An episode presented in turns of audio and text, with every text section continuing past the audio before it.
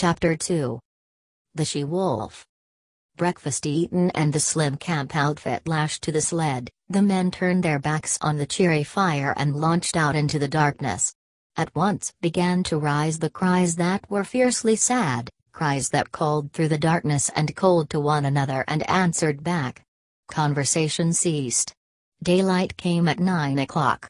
At midday the sky to the south warmed to rose color, and marked where the bulge of the earth intervened between the meridian sun and the northern world.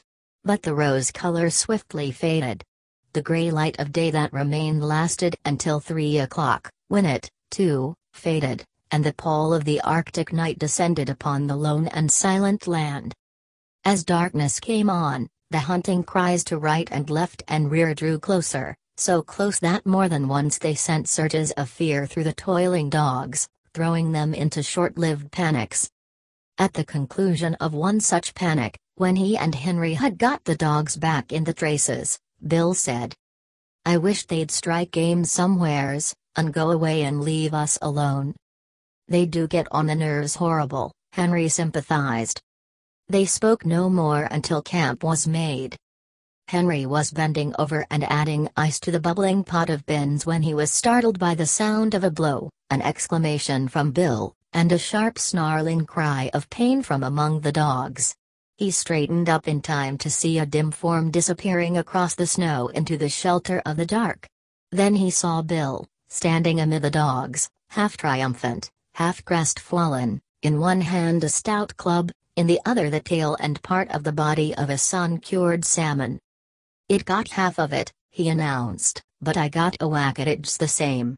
D'ye hear it squeal? What did it look like? Henry asked. Couldn't see.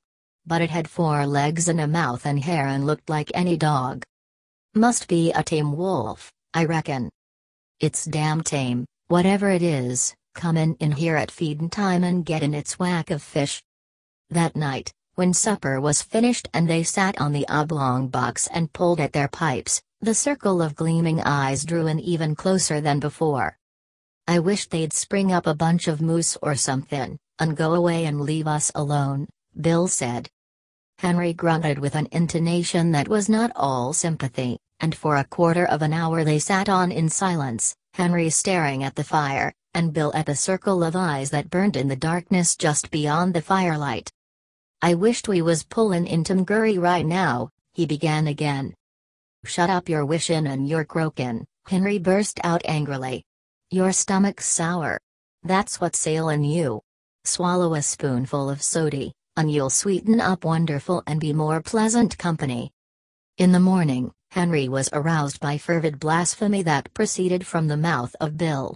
Henry propped himself up on an elbow and looked to see his comrade standing among the dogs beside the replenished fire, his arms raised in objurgation, his face distorted with passion. Hello. Henry called. What's up now? Frog's gone, came the answer. No. I tell you yes. Henry leaped out of the blankets and to the dogs. He counted them with care, and then joined his partner in cursing the powers of the wild that had robbed them of another dog. Frog was the strongest dog of the bunch, Bill pronounced finally.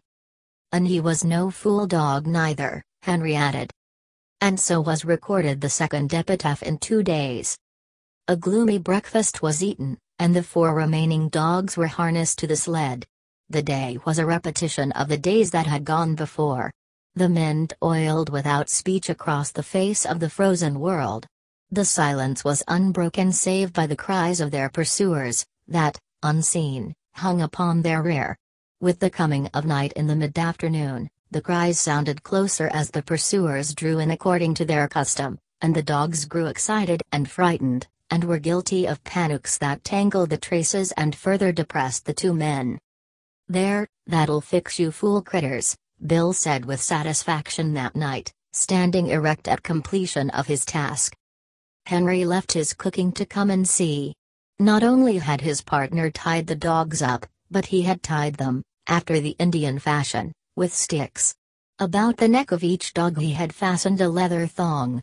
To this, and so close to the neck that the dog could not get his teeth to it, he had tied a stout stick four or five feet in length. The other end of the stick, in turn, was made fast to a stake in the ground by means of a leather thong. The dog was unable to gnaw through the leather at his own end of the stick. The stick prevented him from getting at the leather that fastened the other end. Henry nodded his head approvingly. It's the only contraption that'll ever hold one ear, he said. He can gnaw through leather as clean as a knife and's about half as quick. They all be here in the mornin' hunky-dory. You'd bet they will, Bill affirmed. If one of 'em turns up missin', I'll go without my coffee. They'd know we ain't loaded to kill, Henry remarked at bedtime, indicating the gleaming circle that hemmed them in. If we could put a couple of shots into 'em, they'd be more respectful. They come closer every night. Get the firelight out of your eyes and look hard, there. Did you see that one? For some time the two men amused themselves with watching the movement of vague forms on the edge of the firelight.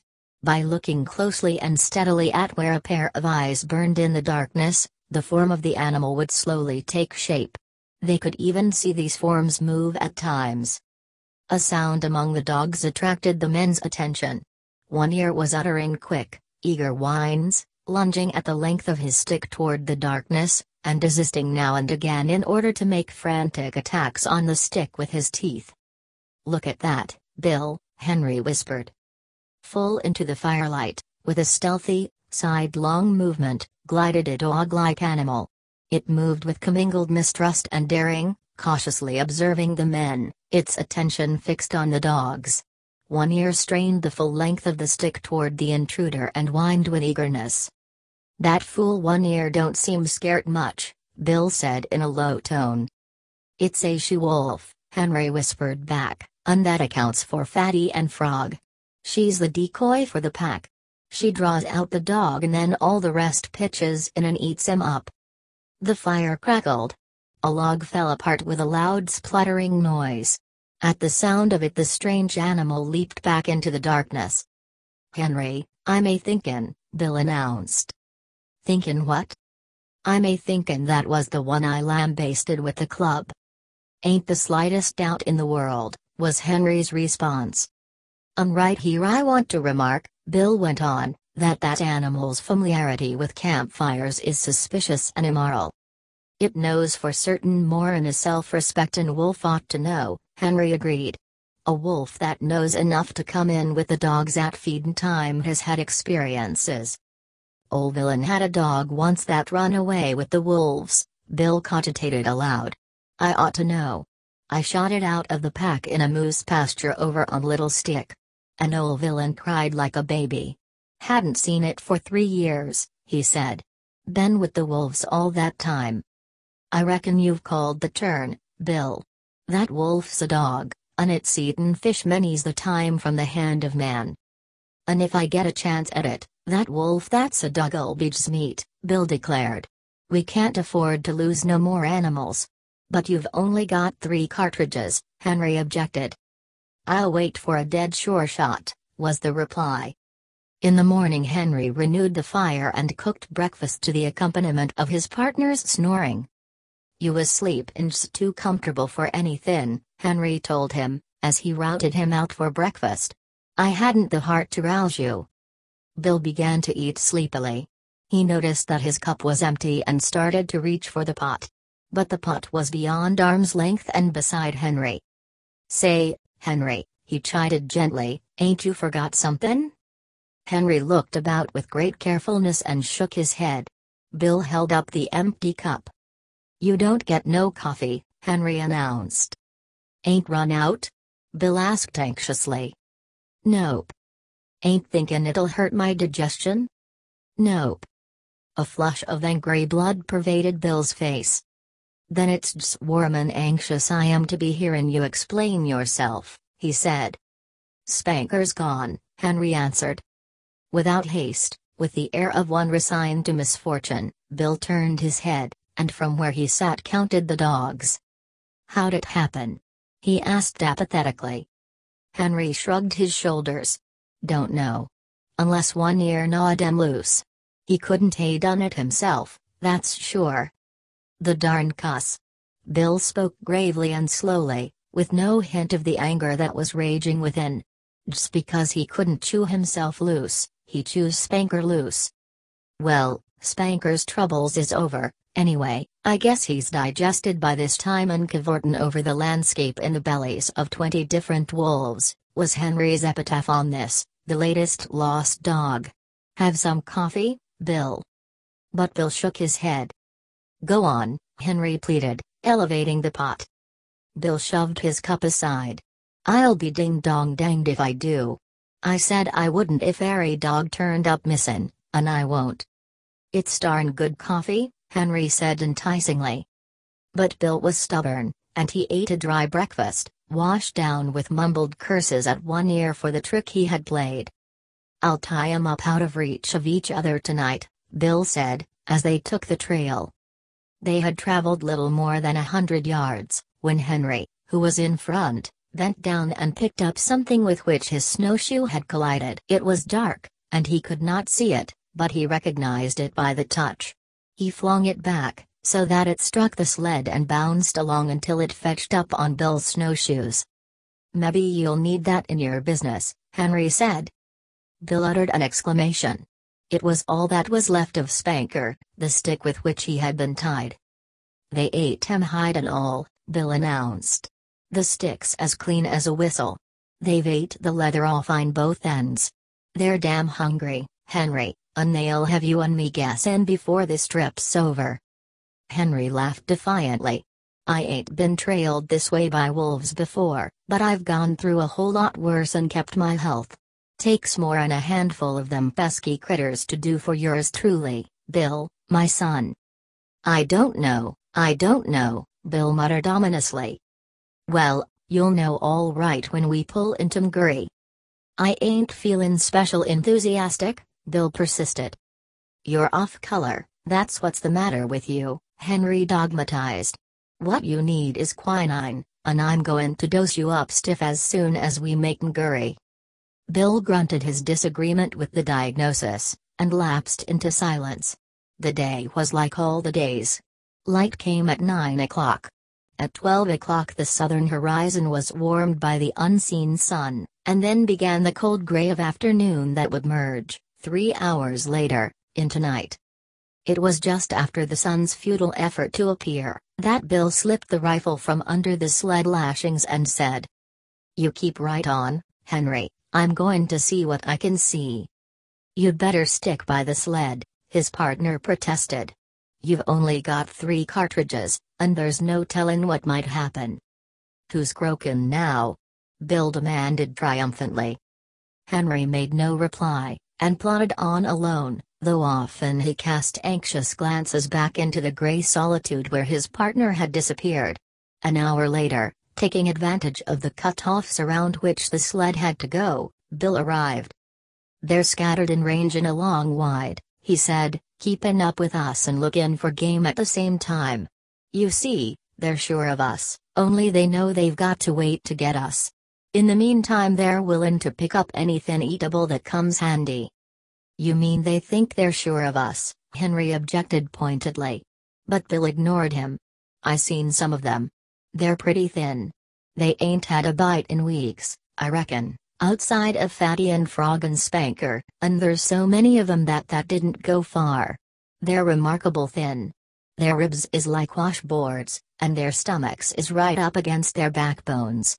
They're pretty desperate, I can tell you. They'll be going mad, yet, and then watch out.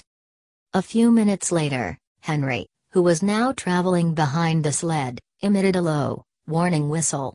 Bill turned and looked, then quietly stopped the dogs. To the rear, from around the last bend and plainly into view, on the very trail they had just covered, trotted a furry, slinking form. Its nose was to the trail, and it trotted with a peculiar, sliding, effortless gait. When they halted, it halted, throwing up its head and regarding them steadily with nostrils that twitched as it caught and studied the scent of them. It's the she-wolf, Bill whispered. The dogs had lain down in the snow, and he walked past them to join his partner at the sled. Together they watched the strange animal that had pursued them for days and that had already accomplished the destruction of half their dog team. After a searching scrutiny, the animal trotted forward a few steps. This it repeated several times, till it was a short hundred yards away. It paused, head up, close by a clump of spruce trees, and with sight and scent studied the outfit of the watching men. It looked at them in a strangely wistful way, after the manner of a dog, but in its wistfulness there was none of the dog affection. It was a wistfulness bred of hunger, as cruel as its own fangs, as merciless as the frost itself. It was large for a wolf, its gaunt frame advertising the lines of an animal that was among the largest of its kind. Stands pretty close to two feet and a half at the shoulders, Henry commented. A Nile bet it ain't far from five feet long. Kind of strange color for a wolf, was Bill's criticism. Never seen a red wolf before. Looks almost cinnamon to me. The animal was certainly not cinnamon colored. Its coat was the true wolf coat. The dominant color was gray, and yet there was to it a faint reddish hue, a hue that was baffling, that appeared and disappeared, that was more like an illusion of the vision, now gray, distinctly gray, and again giving hints and glints of a vague redness of color not classifiable in terms of ordinary experience. Looks for all the world like a big husky sled dog, Bill said. I wouldn't be surprised to see it wag its tail. Hello, you husky. He called. Come here, you, whatever your name is. Ain't a bit scared of you, Henry laughed. Bill waved his hand at it threateningly and shouted loudly, but the animal betrayed no fear. The only change in it that they could notice was an accession of alertness. It still regarded them with the merciless wistfulness of hunger. They were meat, and it was hungry, and it would like to go in and eat them if it dared. Look here, Henry, Bill said, unconsciously lowering his voice to a whisper because of what he meditated. We've got three cartridges. But it's a dead shot. Couldn't miss it. It's got away with three of our dogs, and we oughter put a stop to it. What d'ye say? Henry nodded his consent. Bill cautiously slipped the gun from under the sled lashing. The gun was on the way to his shoulder, but it never got there. For in that instant the she-wolf leaped sidewise from the trail into the clump of spruce trees and disappeared. The two men looked at each other. Henry whistled long and comprehendingly. I might have knowed it, Bill chided himself aloud, as he replaced the gun. Of course a wolf that knows enough to come in with the dogs at feedin' time, know all about shooting irons. I tell you right now, Henry, that critter's the cause of all our trouble. We'd have six dogs at the present time, stead of three, if it wasn't for her. And I tell you right now, Henry, I'm going to get her. She's too smart to be shot in the open. But I'm going to lay for her. I'll bushwhack her as sure as my name is Bill. You needn't stray off too far in doing it, his partner admonished. If that pack ever starts to jump you, them three cartridges to be what no more'n three whoops in hell. Them animals is damn hungry, and once they start in, they'll sure get you, Bill. They camped early that night, Three dogs could not drag the sled so fast nor for so long hours as could six, and they were showing unmistakable signs of playing out. And the men went early to bed, Bill first seeing to it that the dogs were tied out of gnawing reach of one another. But the wolves were growing bolder, and the men were aroused more than once from their sleep. So near did the wolves approach, that the dogs became frantic with terror, and it was necessary to replenish the fire from time to time in order to keep the adventurous marauders at safer distance. I've heard sailors talk of sharks following a ship, Bill remarked, as he crawled back into the blankets after one such replenishing of the fire. Well, them wolves is land sharks. They know their business better'n we do, and they ain't a holdin' our trail this way for their health. They're going to get us. They're sure going to get us. Henry. They've half got you already, ain't talkin' like that, Henry retorted sharply. A man's half licked when he says he is. And you're half eaten from the way you're going on about it. They've got away with better men than you and me, Bill answered. Oh, Shut up, you're croaking. You make me all fired tired. Henry rolled over angrily on his side, but was surprised that Bill made no similar display of temper. This was not Bill's way, for he was easily angered by sharp words. Henry thought long over it before he went to sleep, and as his eyelids fluttered down and he dozed off, the thought in his mind was, there's no mistaking it, Bill's almighty blue. I'll have to cheer him up tomorrow.